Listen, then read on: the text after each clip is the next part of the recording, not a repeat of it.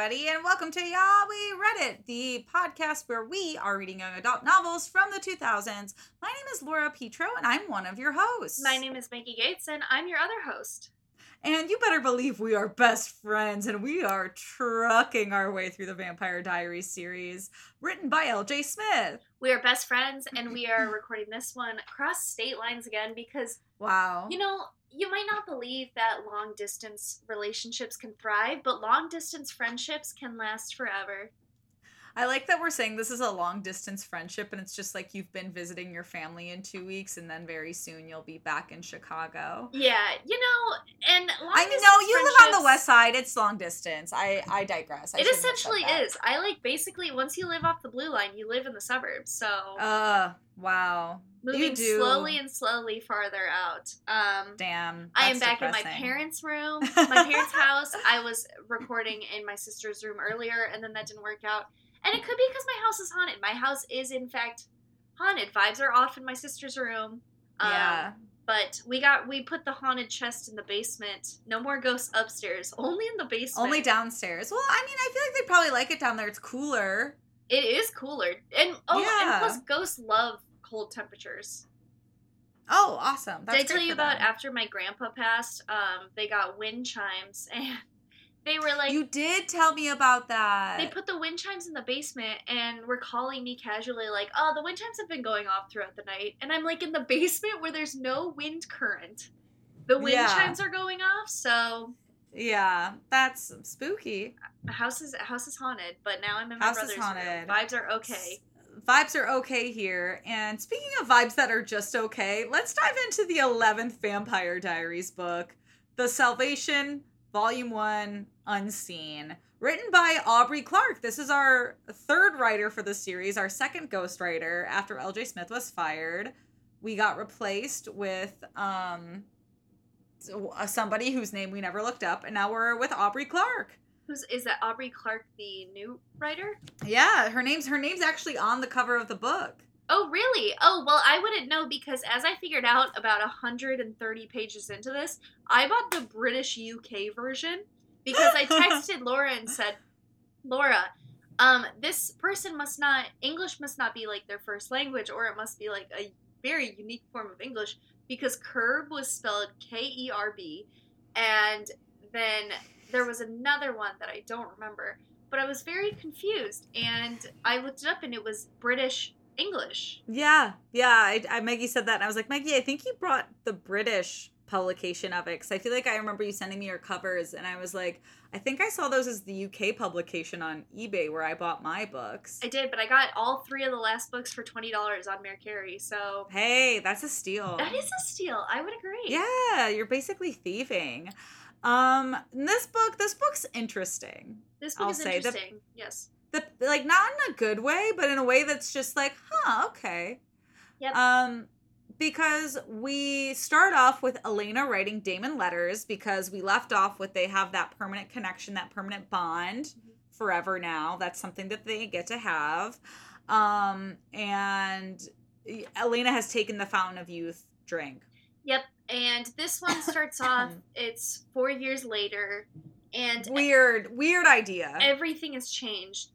You know, Meredith and Bonnie have lives outside of their boyfriends. Elena and Stefan have moved in together. Meredith got married. Elena's Aunt Judith is selling their Fells Church house. Yeah. And also, okay, did you think it was weird that they named their cat Sammy after Samantha just died like 2 books ago? Yeah, I don't know. I don't know if I'd be like, hi, I'm naming your beloved best friend who died for us an annoying cat after her. Yeah, it's interesting. And I don't, as we know, Elena just like doesn't read the room. So I picture it's something like that. Yeah. I picture Elena telling Meredith like, oh my God, we got a cat. And Meredith's like, oh yeah, that's so fun. And she goes, we're naming it Sammy. And Meredith's just going, okay, Elena. Also, after so many years of feeding on animals, like small animals, why would Stefan have a pet? Why would you want a pet around? Oh, that's a really good point, Meggie, and something I did not consider. I don't know, but anyways, Stefan and Elena and Meredith, they've been busy these past 4 years. trying to get rid of all of the old one vampires so Stefan and Elena can, like, study abroad or do something else somewhere. Yeah, just so they... Yeah, everything's been pretty tame. They're fighting an old one every now and again. They really emphasize starting their lives as if she doesn't have eternal life now. Yeah, and also, like, I don't know if you felt this way, but the way every character is written is like, they're, like, in their early 30s now, but they're only supposed to be, like, 23, 24. Yeah, I know. I don't... It's everybody just, like, it felt like they, like, matured everybody way too much. And I'm like, I like 4 years out of my freshman year of college. So everyone just graduated like a year ago. So they're what, 22, 23? They're, like, and like Mara's married. Yeah. Bonnie's a kindergartner teacher. And it's like, it is weird. It just felt like everybody was too put together for only being 22, 23. I know. 23, I had an Adderall addiction. I wasn't like, getting married to my old professor wasn't doing that. That's not a path that's for everyone, I'll say it. It's probably trying to sleep with them, but just as like a story, you know? Like for fun. We also learn that Elena can't go on these hunts with Stefan and Meredith anymore because the last time they were hunting Celine, Celine tricked her and had a bunch of rocks fall on Elena. And so Elena almost died, so now she's not allowed to go on these hunts anymore. She's not allowed to, and lucky for her, Stefan and Meredith just came home having defeated Celine, an old one, because they put Elena's blood on, like, Meredith's stave, and now Stefan also, weapon of choice. You might not have been expecting this for Stefan. Stefan wields a machete now. Yeah. An interesting choice of weaponry for him. Yeah. Also, what's weird is, like, once Celine's dead, they're like, oh, yep, there's, like, I think there's, like, maybe one old one left. And it's like, how would they know, though? I know. Like, is there a web portal for everyone to sign into and, like, log their hours as a vampire? Like, you might think Stefan knows, but what is shocking is Celine, I think, would be their fourth old one they've killed. So if she's the last one, there's only four or like five. What?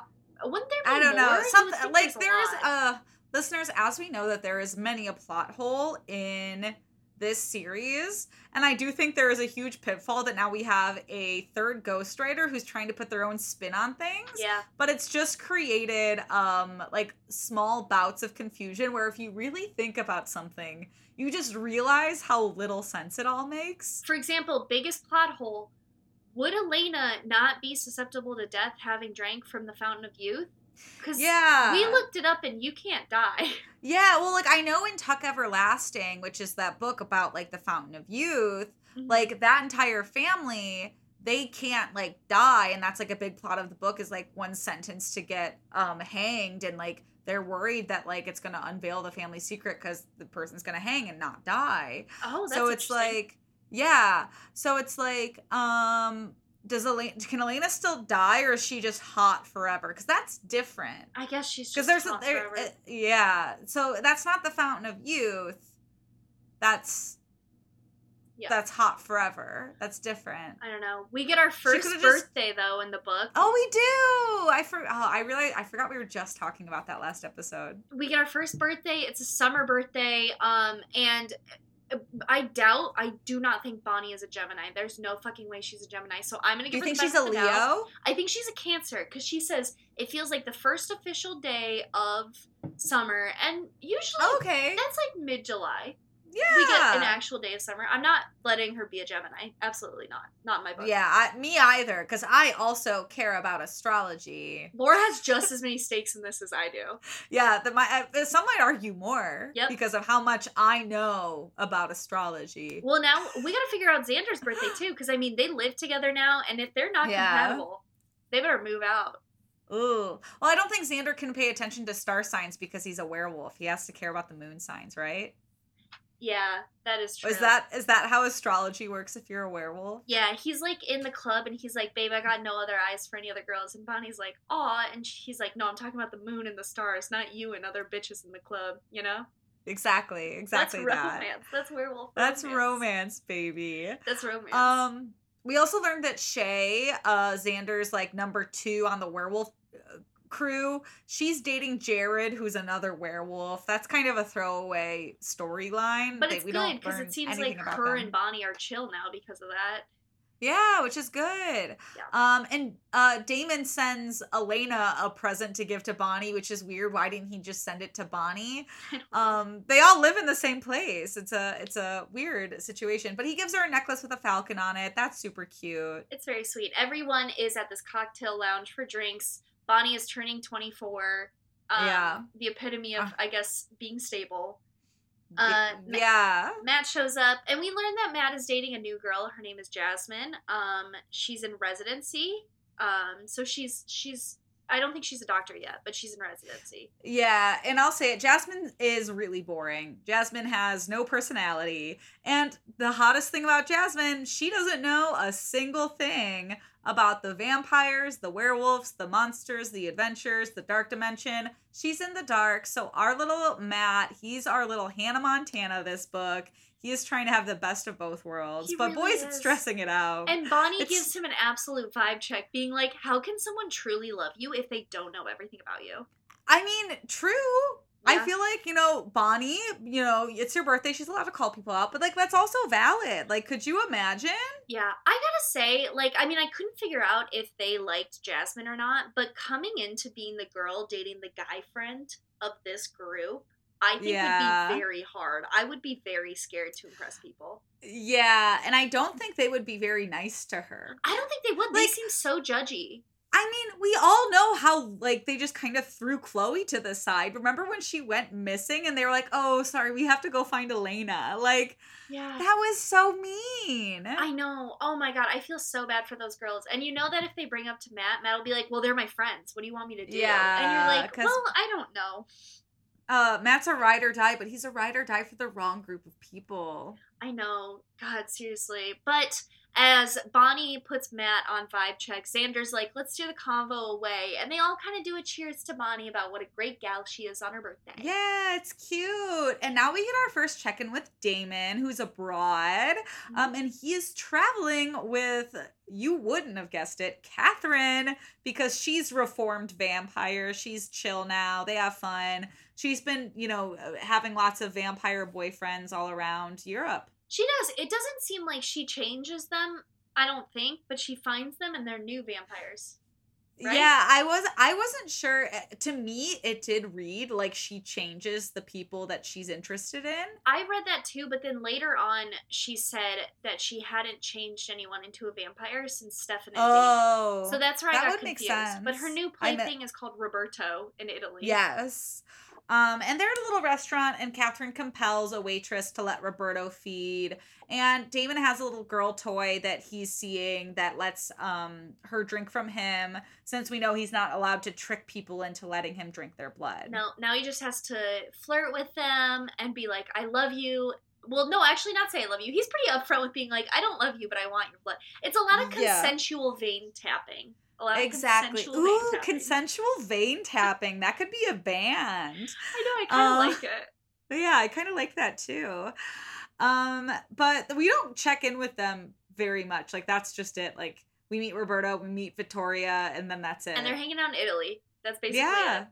Yeah. And Meredith, we check in with her. She's in law school. She's living her life with Alaric, who has just gotten so much more bland as the books have gone on.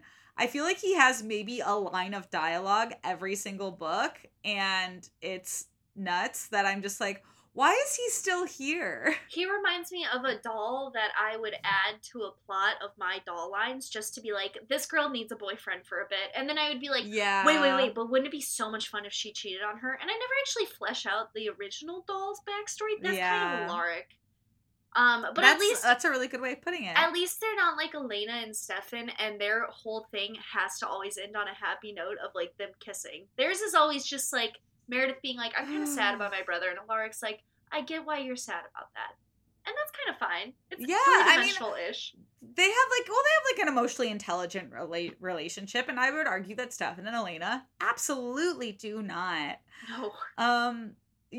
I do hate this thing about this book. This book jumps around every 2 pages. And it's can we just sit in a place for a second? Oh my fucking God. Yeah. Because in the matter of a few pages, we go from this whole Meredith Alaric check-in to Stefan and Elena. And Stefan's like, there's not many old ones left. And then within 4 pages, We're back with Damon, Catherine, and Roberto, and they're exploring a palazzo in Italy because that's where they're from. But then a bunch of vampires show up, and Roberto's head gets ripped off. So this is our first, like, big plot point in this book, and we're 50 pages in already. Yes, and it is important to note that there are, like, two plots kind of going on. So it's these, there's these vampires who are hunting Damon and Catherine, and just ripped off the head of Captain Foytoy.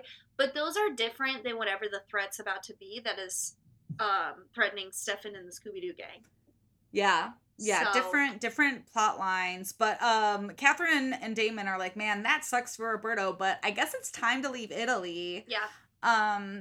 And meanwhile, Elena, driving in her car, she's like, I can sense that something's wrong with Damon. And for some reason, I did just picture, like, in Mean Girls when Karen can feel when it's raining. Oh, yeah. That's how I feel, like, Elena knows something's wrong with Damon. That's the visual I get. Yeah, she senses a lot of inner turmoil happening via Damon and their shared channel. And then she's got her steering wheel's just jerking involuntarily, you know? Yeah. She's got a wheel that doesn't fly off the handle, or whatever they say in that one sketch that I think you should leave one.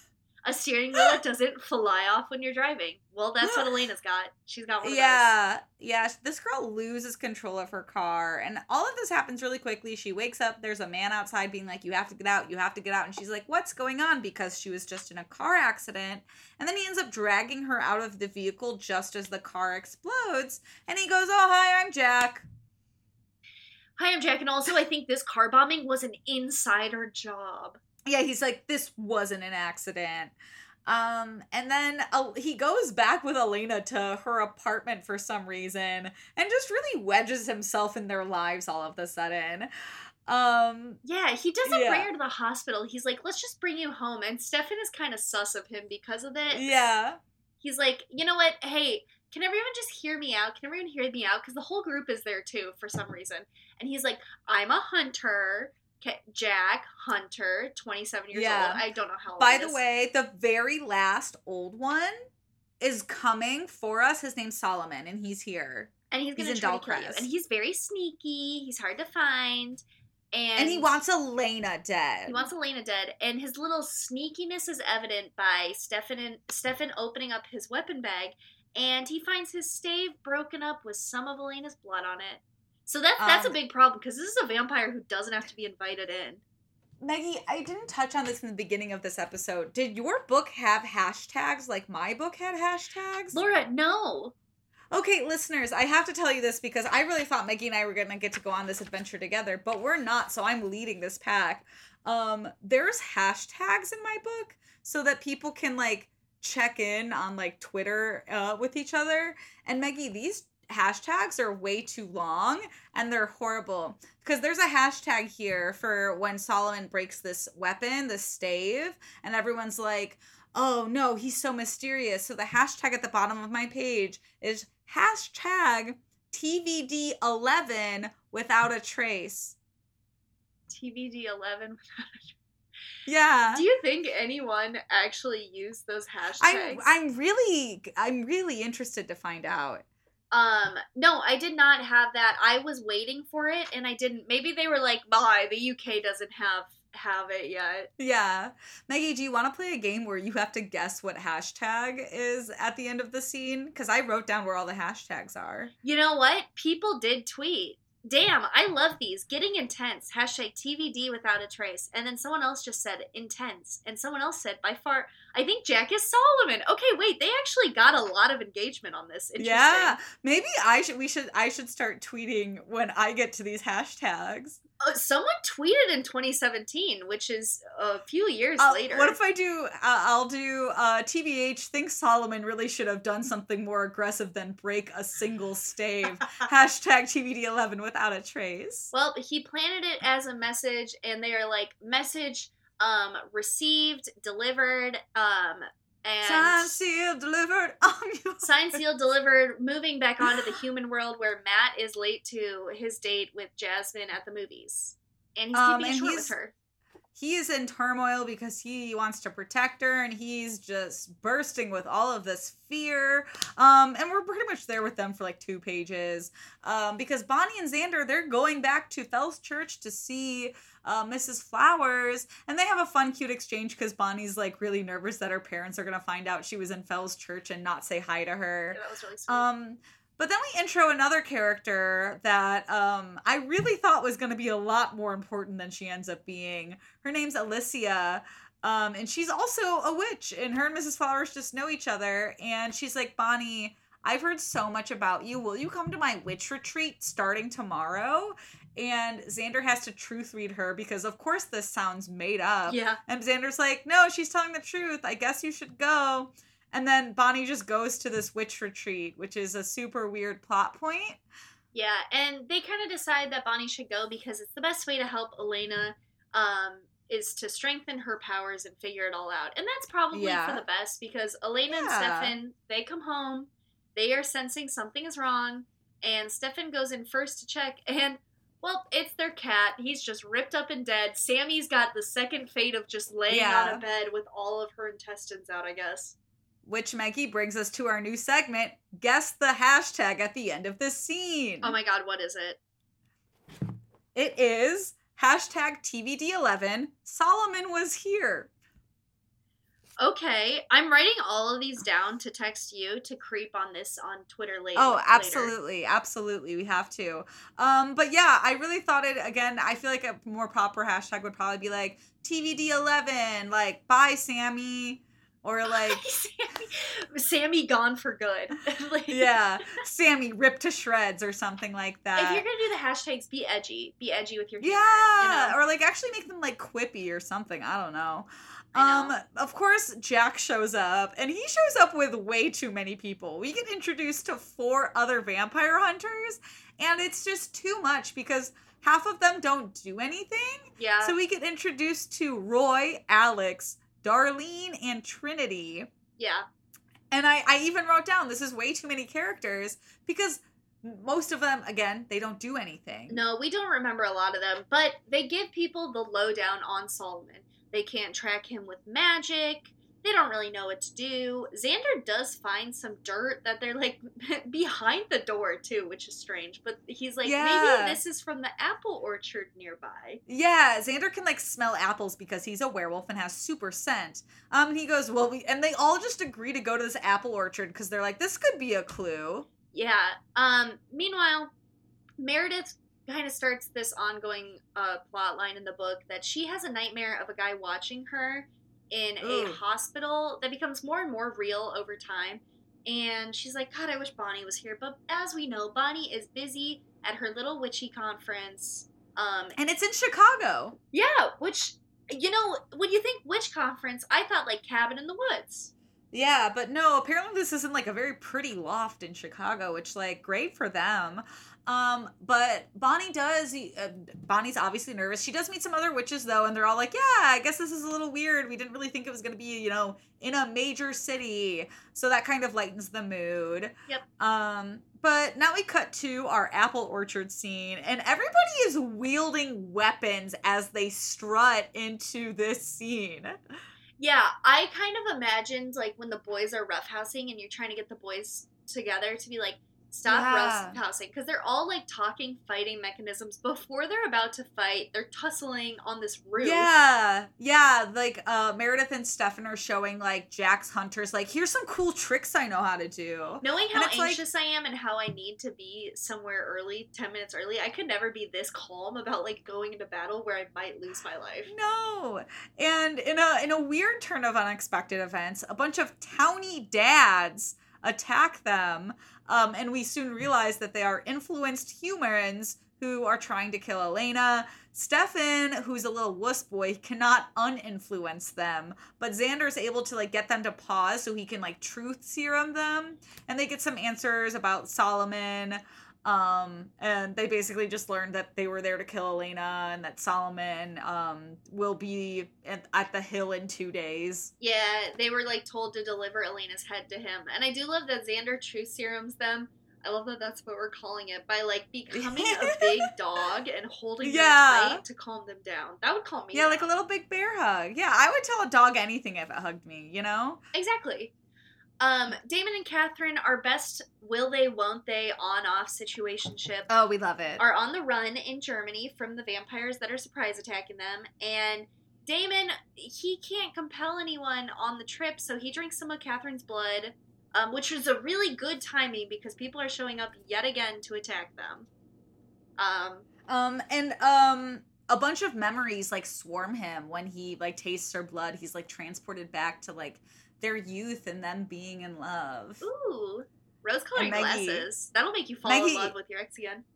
Do you want to guess the hashtag? Yep, I'm ready to text you it so I can creep on it later. So the hashtag here is TVD11, Catherine the Tease.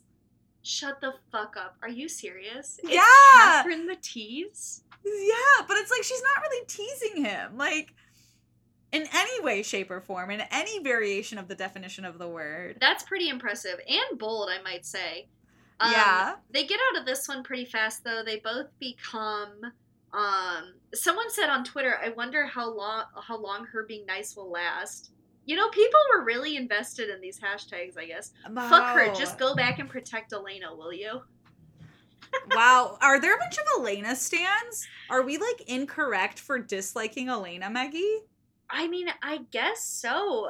A lot of the hashtags... Okay, this person felt very strongly. She shouldn't be able to change into a snowy owl. She needs something more sinister.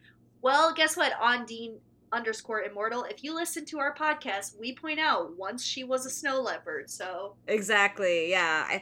So, what are you going to do with that? She does swoop into that owl. Her and Damon swoop away, and they are safe. Yeah, they fly away. They are on the run. That would have been a way better hashtag. I know. On the run? Yeah. Yeah, absolutely. Catherine the Tease. Oh my God. Catherine the Tease. Just clunky. Do better, Aubrey Clark. Meanwhile,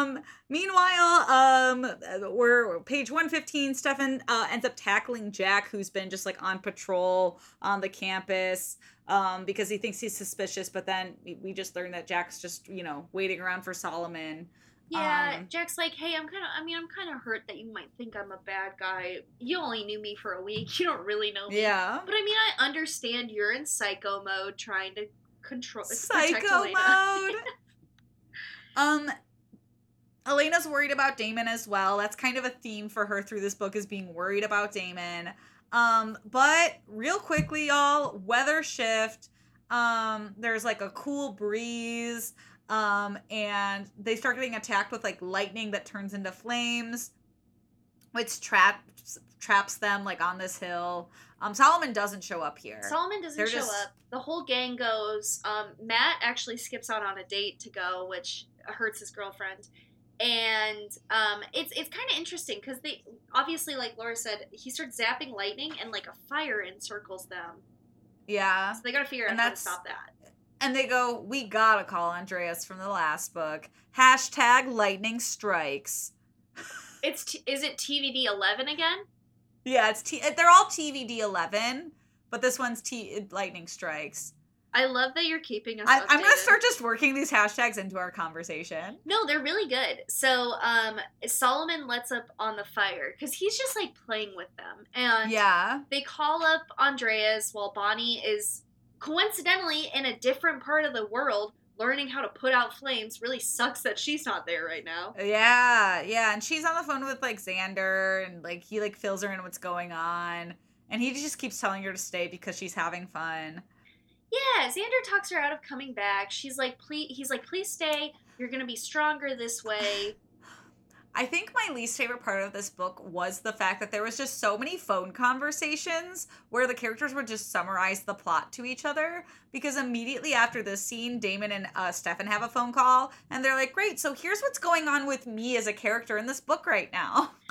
And Damon updates him that there are a pack of vampires after him and Catherine everywhere they go, and not only that, but the new ghostwriter got to really test out her writing chops by having Damon say...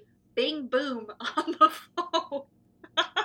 Which really just really was a ding in his character. It really was. Not only that, I mean, whatever. You could be like, it's weird of him to also call up Stefan and ask for help, and Stefan to be like, no, those are two character things that don't go well together. But him so saying true. Big boom is so fucking insane. Yeah. I'm going to fucking riot with this next hashtag saying, what the fuck was this bing boom nonsense? Is it TVD11 bing boom? There isn't a hashtag right here, but we could make a hashtag called TVD11 bing boom. I love it. Where are we? Andreas is also here now. He got here fast. He also has a new girlfriend, Marisol, and she's just a normal girl, and they're in love. Yep. And Stefan tells Elena that Damon is in Monaco. Yep. He bursts through the door. He's like, he's in Monaco now, and Andreas is like, okay, you know what? Actually, I think I have a little solution to all of our problems. I can track Solomon. If you show me something he's looked at, that I can somehow see what he's looked at in the past and what he's looking at now. Yeah, and they realize that Elena's wearing the shirt that she was wearing in her car accident, but she hasn't gotten all of the blood stains out, and she makes a note to say that. So it's like, why are you wearing that shirt, Elena? Why aren't you wearing something that doesn't have blood stains on it? I mean, because she wants to go in public, and she wants everyone to know that she's a martyr. That's why. Exhausting. So but Andreas uses his... Oh, sorry, go ahead. Oh, no, go ahead. No, you go. Well, he eventually tracks Solomon to, like, looking at stuff in this plantation museum. So they call up everyone to assemble, and they decide to attack that night. Yeah, but nope, but Elena isn't going. She gets to go to the movies while they all go to hunt Solomon. That was so funny. Their logic is like, well, this vampire won't attack a room of innocent people. And it's like, yeah, this vampire will. Absolutely. If he learned his prey was unguarded and easy to get, why wouldn't he? Yeah. I don't know, but apparently Solomon has a bunch of little vampire minions, and Meredith shoots one of them with a crossbow, and then they have to tussle with all of these, like, other just random vampires that are around. Mm-hmm. Eventually they get to, like, the Great Hall where there's, like, a suckle pig and shit all put out in this plantation museum. And alas, Solomon is there. He holds them all in, like, an icy trance, But he does... Oh, sorry, go ahead. Oh, I was going to say, I imagine in, like, The Incredibles when the guy is, like, the evil guy's holding them in, like, a trance, kind of like that. That's a way cooler thing. All I kept thinking about was Heat Miser and Freeze Miser from The Year Without a Santa Claus. Great movie. And I was like, I don't know why that's, like, all I can think about with these, like, these frozen powers. I literally imagined him as the villain from Incredibles. That's really... That makes sense. I see that. Yep. Well, wait, Frozone isn't a villain. Oh, no. You know the mini guy who was slighted by Mr. Incredible, and he's, like, holding them up, and he's, like... Syndrome. Yeah, that makes sense. When he's, like, that scene where he's, like, Mr. Incredible, and then you guys got busy, and he's, like, holding them up, you know? Mm-hmm. Yeah. You get it. I know exactly what you're talking about. But he also does launch Shay through a fucking window, and Xander into a fucking wall. They end up being fine, but, like, it feels like they shouldn't have been just fine. I kind of wasn't expecting them to be. I was expecting a very tall building. Yeah. But then Solomon, with all of his little frozen wax figures now, he's just, like, going up and, like, touching people, like, on their nose. I feel like he's, like, booping them. Yeah. And then their noses just start gushing blood. Is it insane of me to be like, I kind of wouldn't mind feeling that sensation? Because I've always wanted to feel the sensation from a grape's point of view of when you freeze a grape and then you bite into it and it, like, all bursts. Like, just imagine being so cold and then you feel heat on your face and it's all your blood. What? Is that relatable? You know, like, no, I want to be held in an icy trance and feel what it feels like. Are you saying you want to feel like something gushing from your nose? I kind of feel like it would be like therapy. You could get a neti pot. That's kind of similar. Oh, I love neti pots. Maybe I just neti pots are so good. Maybe really you just need to. Maybe that's it. Yeah. But he makes Stefan's and Meredith's noses bleed just a normal amount. But poor Trinity, our vampire hunter that doesn't really have a storyline, all her holes are being used. I did write down she's bleeding from every hole. So I wrote that down. That is true. I just wrote all Trinity's holes. Because it's her ears, it's her eyes, it's her nose, it's her mouth. It might be elsewhere too. It's not confirmed. We don't know. But this is all stopped when Andreas from outside, he uses some vines to like move up into the room, kind of like the girl from Sky High, as we remember yeah. saying. And he kind of warms up the room a bit. He thaws a few people out. He wraps a vine around Solomon's legs, and Stefan unfreezes enough to take his machete with Elena's blood on it and slices him in half. Yeah, like down the middle. Down the middle. Not and like then they scoot the two parts of his body away from yeah. each other so it can't regenerate. That's a sharp machete to carve a person from, like, top of head vertically down. That's insane. That's nuts. I thought it was, like, torso, but that's interesting. You're probably right. And, of course, Trinity, bleeding from all holes, collapses because, like, that's not good. And Jack, he's taking charge. He's like, 1, we are not taking her to the hospital. She's probably already dead. 2, we're going to burn this plantation down. Yeah. I was pretty sus of Jack the whole book, but yeah, I digress. Jack, I felt very sus of him, too. But they decided to take Trinity, Stefan, and Elena's, because that seems like a good idea. Yeah, I guess theirs is the new stand-in for the hospital. But, I mean, it really is because Matt runs and he goes and gets Jasmine to help out and is like, bring your medical kit. Yeah. They're all just kind of like, oh, this sucks that Trinity's, like, dying. But thank God Solomon's out of the picture. And I'm like, we're on page 163. Something else has got to happen. Mm-hmm. Matt does have to tell Jasmine his deep, dark secrets very, very quickly to get her to come help. He does. And she goes with that question, which, hey, love is real, I guess.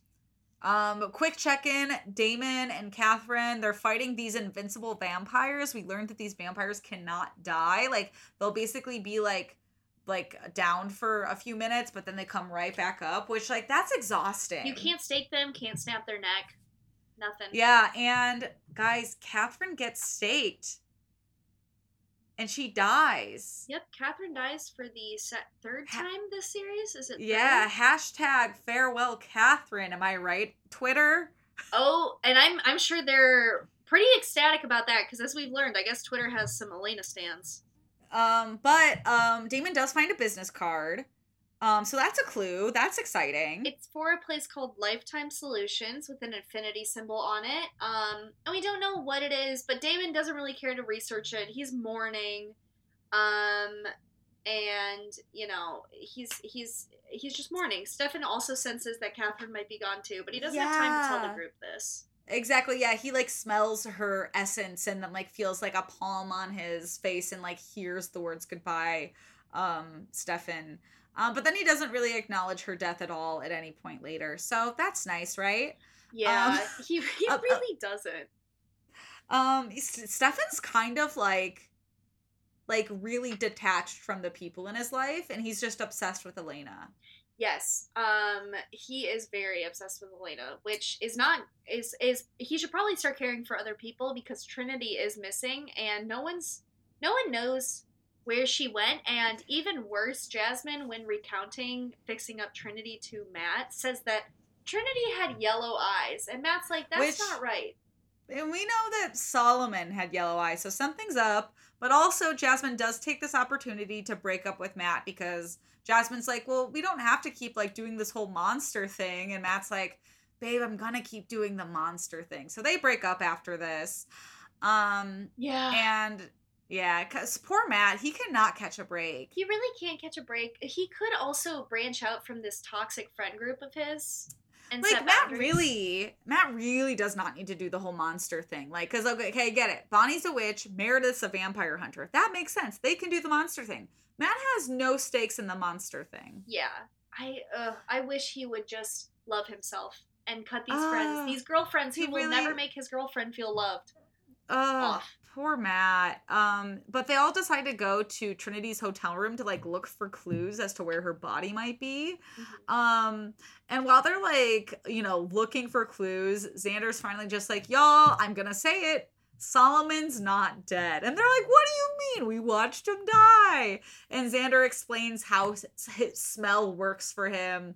And that's how he deduces that Solomon is probably still alive. Yeah, it doesn't seem like possession, but they will describe throughout the book that it's like, it seems like possession. Yeah. But in this instance, he says he did infect her with some aspect of him. Yeah, and then Matt, like possession. And that Matt bursts in late to the parties and goes, "Hey guys, didn't Solomon have yellow eyes? Jasmine, who just broke up with me, told me that that Trinity had yellow eyes. So we know something's not right. Something's not right." They're headed on their way to talk to Andreas at Professor James' house, because now he owns that from the will. Why? James and Andreas weren't that close. They knew each other for a week. Did James have no family? That would be the only explanation. But why wouldn't he give it to Elena? I don't know. Something's up, sus. They're headed there, and they immediately go inside. Vibes are off. They find, similar to the cat, their poor buddy, Andreas, is ripped apart, hanging out on the bed. Yeah. And Andreas does not get a hashtag, everybody. I know you were wondering, but he does not get a hashtag. He doesn't even get a funeral. He doesn't get a hashtag either? Or a funeral. No. With disrespect to his name. Did. I really liked Andreas as a character, so I was really bummed about that. I know. He was the first character that they introduced that stayed around for like more than 3 books. Exactly. No, Andreas was only introduced last book, right? Oh, was he? You might be right. Yeah, I think so. So I guess he didn't make it that far. No, I think you're right. But Damon is alone now. He's listening to Elena's messages. He's in Paris hiding, and he's hungry. Yeah. So he decides to call Elena. And Elena's like, "Thank God you called. Here's what's been going on with Solomon." And he goes, "Yeah, Elena, I'm really upset because, like, I asked Stefan to come help me and Catherine, and he didn't come help." So Elena takes this opportunity to go to Stefan and go, "What do you mean you didn't help your brother?" Because she's, of course, the mommy to these brother boyfriends. And Stefan goes, "Oh, it's always Damon, isn't it?" Which is, it's like 5 years of the same fight. Yeah. Wouldn't you be tired? Hashtag trouble in paradise. Am I right, everybody? Hashtag the last 5 years. This is their last 5 years. Oh my God, it just needs to be a musical. I know. And then we get our only diary entry from this book. I feel like each ghostwriter we get does less and less diary. Yeah. But this ghostwriter does a single diary entry, and it's Elena being really mad at Stefan and questioning if she should have taken the Fountain of Youth, which that's a big thing to question. I really do love, I will say, that the symbolism for this book is that Fountain of Youth is their wedding, and yet we have yet to see a scene of them raw dogging without a condom. When are we gonna see that?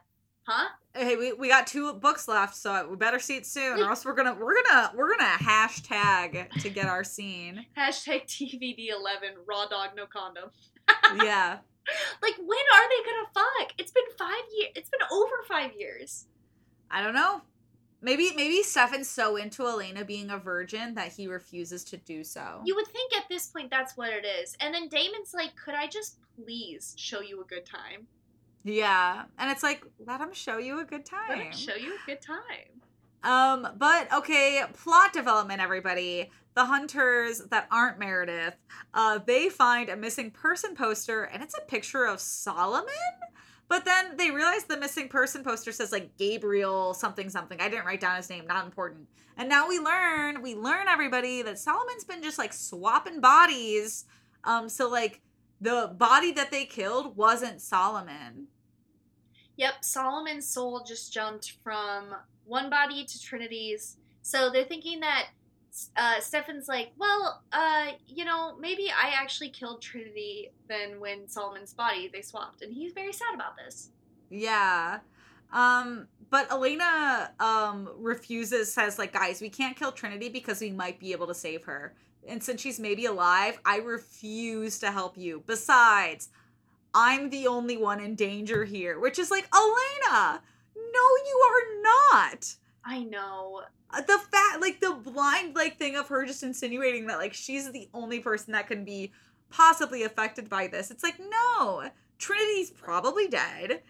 He could kill all of you easily, and he will. Like, what are you talking about? I know, seriously.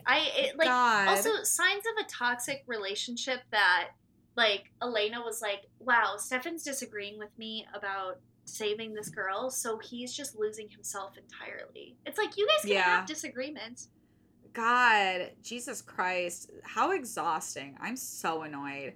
Meredith does have another like sleep paralysis dream, but she ends up waking up. She goes on a run. She finds Trinity attacking Roy, who's one of the other hunters, which immediately loops us back to Elena isn't the only one in danger. Here Roy is dying, basically. I know, poor guy. Like... Meredith can't fight Trinity, but ends up doing CPR on Roy. Do we know if Roy lives? Is he ever mentioned again? I don't think he's ever mentioned again. I thought he lived, but also I think it's because he was never mentioned again. But Meredith switches teams. She's like, this is definitely a sign that Trinity is a vampire that we must kill now. Yeah, and now we cut to a lovely scene where Matt and Elena are shopping together. And Matt tells her about the breakup, and Elena's being so callous and unhelpful. I know. She's like, you should get that shirt. You should get that shirt, instead of like listening to him. And he's like, well, I guess we'll talk about, whatever argument you and Stefan are having. God, what a horrible friend Elena is. But Matt does decide to join her team and is like, all right, let's save Trinity. Yeah. Which is good, I guess, because Stefan still doesn't want to. Yeah, and Elena takes this opportunity to tell Stefan that he likes her too much and that that's annoying. So I guess at least, like, she's aware of something. Yeah, that is true. Bonnie, meanwhile, is finally discharged from Witch Academy for making an illusion of the sun appear. So she's back home. She did a really big, big power spell, and they were like, great, you can leave now. Mm-hmm. We also learned that Darlene, one of the other hunters, is also on Elena's side and wants to also save Trinity if they can. Mm-hmm. So they are following an aura out on the lake. They are like, oh, that's Trinity and Solomon's aura. We'll follow it out onto the lake in a boat. When all of a sudden there's like a force that just pulls Elena under. Because, of course, Solomon tricked them into getting off the land into the water. Elena plummets into this lake, and then the pond freezes over, so she's just trapped. But she guardians her way out of it by just, like, blasting the ice with her guardian powers.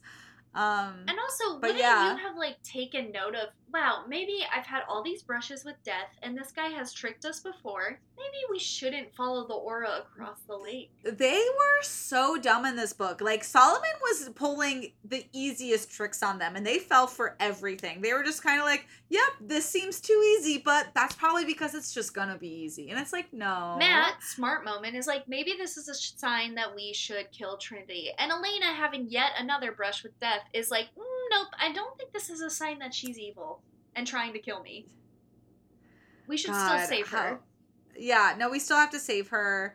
Meanwhile, Jack and Meredith have a little hunter talk. They're talking about Vervain. Meredith's telling them about her nightmares that she's been having.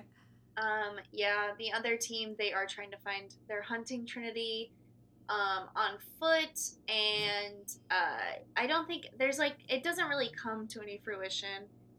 Stefan takes another phone call from Damon, and Stefan's like, hey, why'd you tell Elena that I wouldn't help you? And Damon's like, because you wouldn't? Yeah, and also, like, I found this business card, and I think it's, like, really gonna be important. And Stefan's like, no, I'm mad at you for ratting on me to my girlfriend that I wouldn't help you because I'm selfish. Yeah, Damon, annoyed, is like, you know what, hey, maybe take 1 minute to listen to Elena once and try protecting Trinity. It's not the best advice, in my personal opinion, but, Stefan's like, wow, I think Stefan has a change of heart when Damon's like, maybe listen to your girlfriend. Yeah. But Damon does find this building that the business card was leading him to. Mm-hmm. And he ends up questioning, like, this secretary that's really cute and sweet outside. She's a secretary, so she doesn't answer any of his questions. Yeah, she has no idea what's going on in this little industry of hers. Yeah, but he does manage to steal her key card that will get him into the building. So go Damon for, like, truly being a really good one-man team. Go Damon. Bonnie's back home, and Xander, though, is throwing a surprise party with all her friends there. She notices a wee bit of tension between Elena and Stefan, and Matt doesn't really seem that happy, and she tries to get news from Meredith, but Meredith is like, I'll tell you later.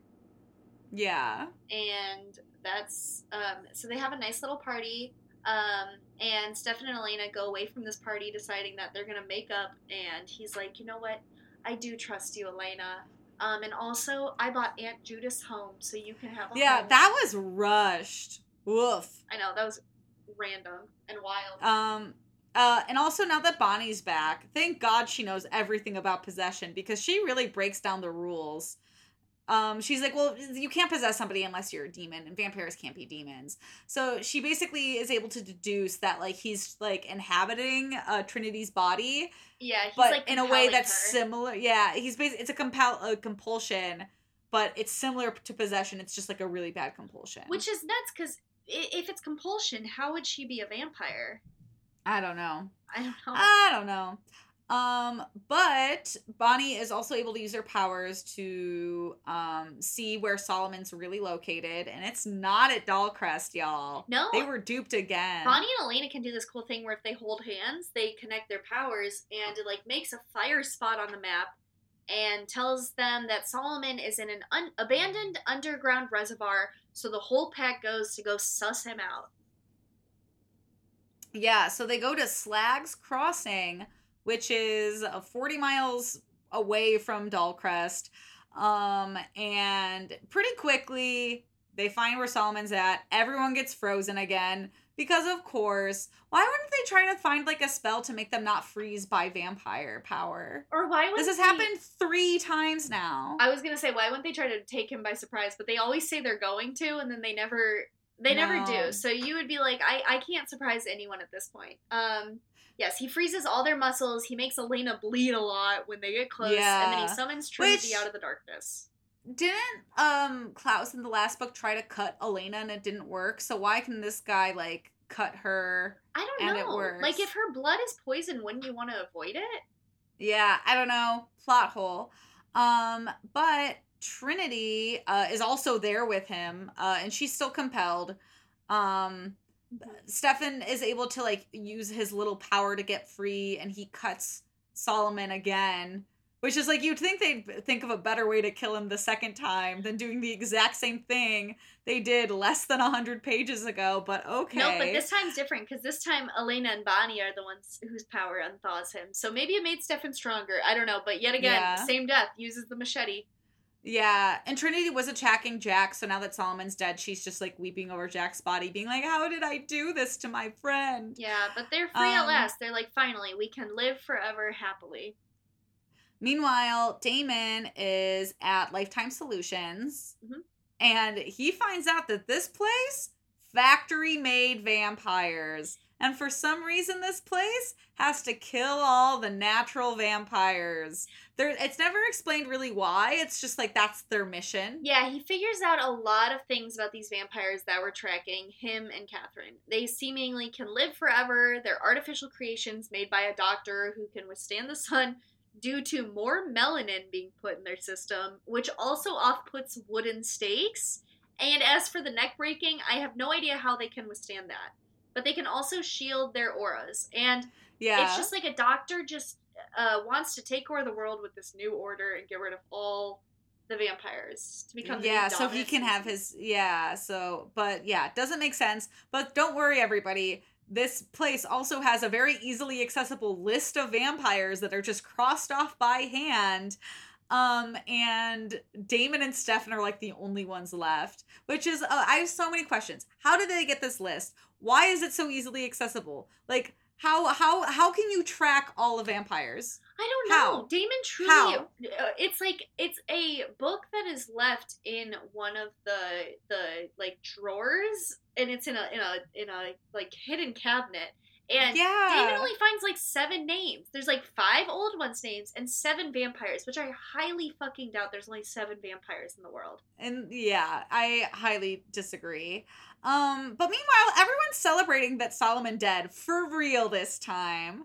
And very quickly, we all learn what we suspected. Jack is a bad guy. He is a vampire. He's one of these manufactured vampire. And y'all, He kills Stefan. Yep. Stefan's like, thank God we got rid of all the threats. And Jack's like, not every threat. And he bares his teeth and he stakes Stefan. And he runs away because everyone's too in shock to do anything. Because the thing with these new vampires is they can mask their aura. So Elena could not figure out that Jack was a bad guy, and neither could Stefan. Yeah. And neither could Xander. They try to save Stefan, but it's no use. The bitch is dead, as they say. The bitch is dead. And Elena is in hysterics. Stefan dies in her arms. And... you know, they thought they had all of Together Forever. They've been shoving it down our throat for 10 books. Yeah. And they don't. They don't, I guess. Joke's on them. Yeah. Damon comes to Elena's window as a falcon, turns into a vampire again. They just cry together. And yeah. Jasmine comes up to Matt's apartment and says, you know what? The whole monster thing, I think we can work past it. And they rekindle their relationship. Mm-hmm. And then they have a funeral for Stefan, and this is where Damon also decides to drop the bomb about all of the vampires being dead and being attacked, and Elena's like, oh shit, so Damon's next. Mm-hmm. That's not good. And even worse, Meredith is having the same bad dream of being in a hospital when she realizes she's actually in a hospital, and Jack is turning her into one of these new vampires. Oof, what a plot point. I will say I did not see that coming. I didn't either. Yeah, I was really surprised that, oh, by the way, this is real, and you're going to be a vampire now. Like, that sucks. That was a good twist. She can't die either with that. She can't, like, what is she going to do? That sucks. Living is the thing you hate. Yeah. Like, and the thing that also, like the reason she had to kill her brother, that sucks. I know. There's layers there. And then we end this book with Damon and Elena vowing vengeance. Yeah, they do. And that's the end of the 11th book. The end. We've got 2 more. We're going to blow through them each episode too to summarize them up. And you're going to love it. Okay? You're going to love it. We're going to love it. Should we do our top 5? Yeah. Our top 5 is kind of a artistic take on the top 5. We decided we finally have 5 couples, so we're going to rank the couples. Hell yeah, we are. Coming in real slow and boring at number 5. Mm-hmm. You guys are not surprised. It is Stefan and Elena, our least favorite couple that we've probably ever had in any of these books that we've read.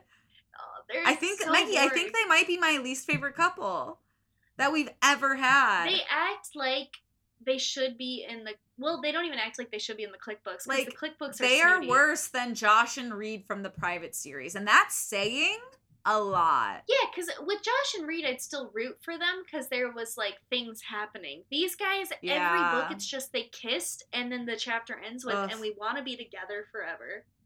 Exactly. Congrats. God. And then, number 4, Meredith and Alaric.